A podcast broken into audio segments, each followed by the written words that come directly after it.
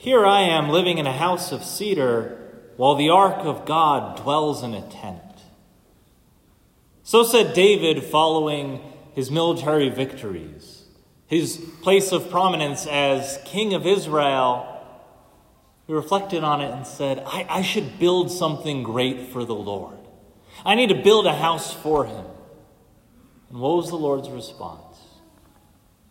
He says, Go tell my servant David, thus says the Lord, should you build me a house to dwell in?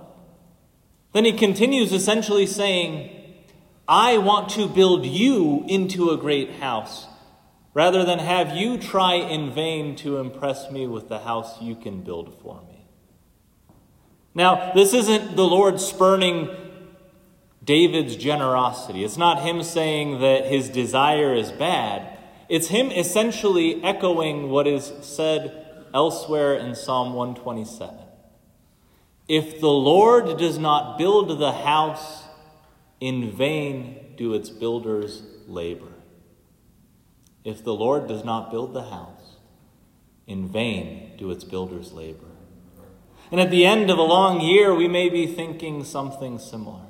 We may be looking back on this year, on so many efforts that we've had to live well, on maybe the desires we had way back in January. This year, I'm going to do better. This year, I'm going to live in my family in such a way that we're finally going to be at peace with one another. Maybe that isn't the case.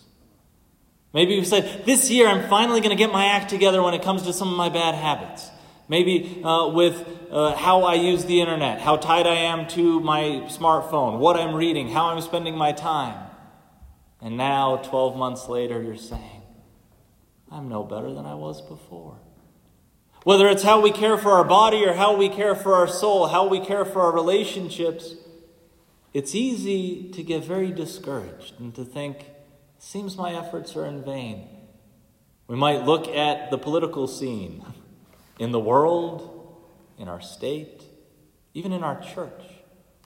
And we might be so discouraged and yet the Lord gives us a message of hope. Because in calling us out and saying, In vain are your efforts apart from me, what he's saying is, Your efforts with me directing are a great source of hope.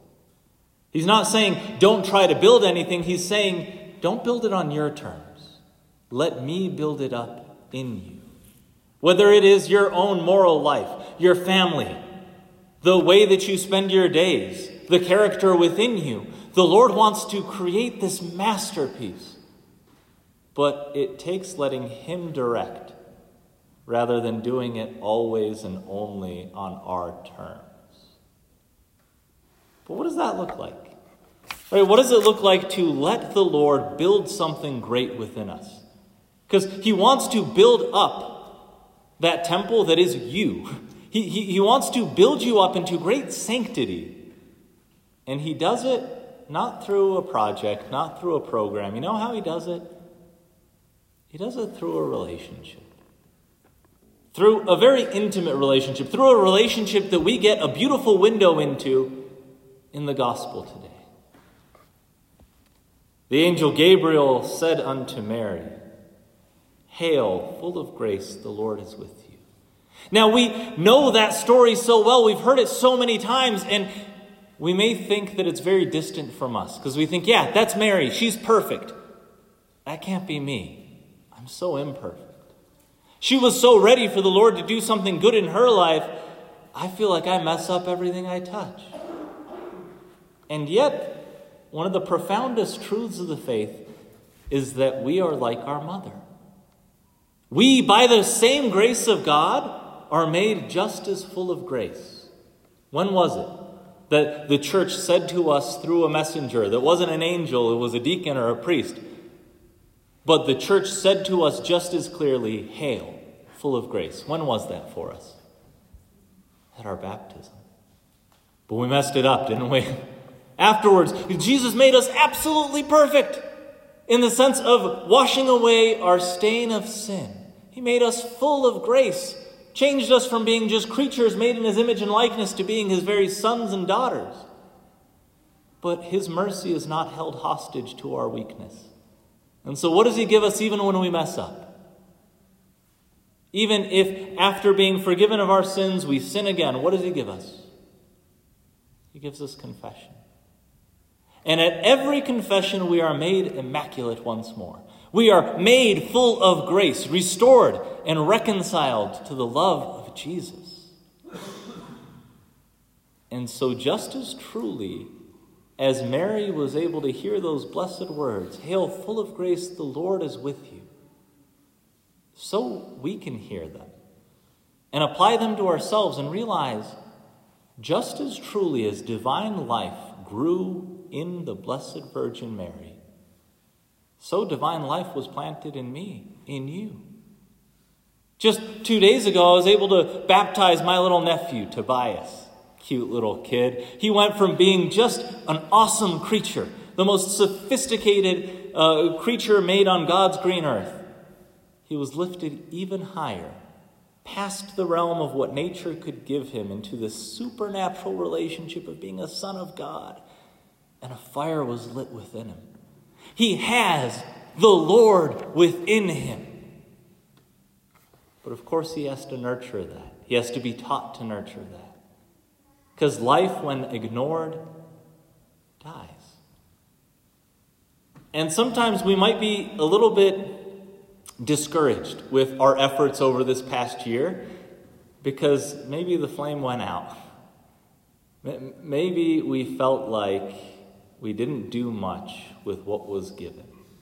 But the Lord, in His boundless generosity, has given you the opportunity to recognize in a truer way the fact that you carry the very life of God within you. That even if you have marred it with so many sins, He is willing to forgive and allow it to grow. And the way that the, the, this building of our lives, according to God's will, can occur, it, it, it only happens if we are willing to have a new center of gravity, a new center of our attention, just as truly as a pregnant woman has a very different focal point for her life before and after she finds out there's a child in her womb. Right? It's not just business as usual. It's not just, okay, I can remain unchanged. None of my habits have to change. Everything is totally the same. No. Her focus switched to the life within her to make sure that it is nurtured, that it grows. Well, that's the Lord's invitation to us every Advent. And here you are at the very last Mass of Advent, right? Where Christmas is upon us in just a few short hours. And what does the Lord say? He says, You have divine life within you by grace. The sacraments have given you grace. You received it in baptism. I restored it in confession. I give you my very divine life in the, in the most blessed sacrament of the Holy Eucharist. You have it in you. Are you going to let it grow? Or are you going to let it die? Because we, we have the freedom to either work with the Lord and let His life within us grow so that then, just as Mary let divine life grow within her until she can show it forth to a world in desperate need, we can do the same thing. We can let it grow within us. And what does that look like? Well, it looks like giving God more time.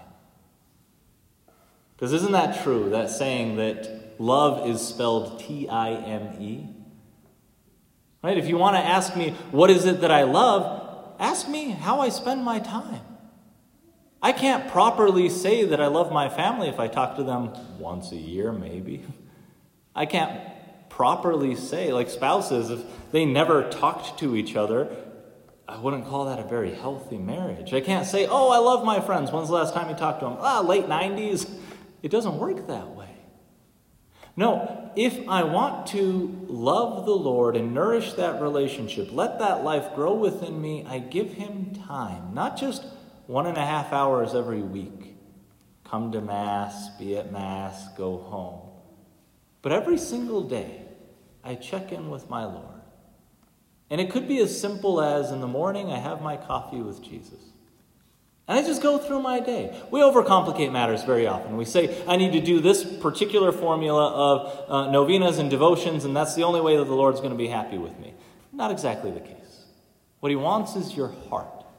And that heart can be expressed through novenas, through the rosary, through devotions, and also through that very basic and very human and very intimate sharing of your day.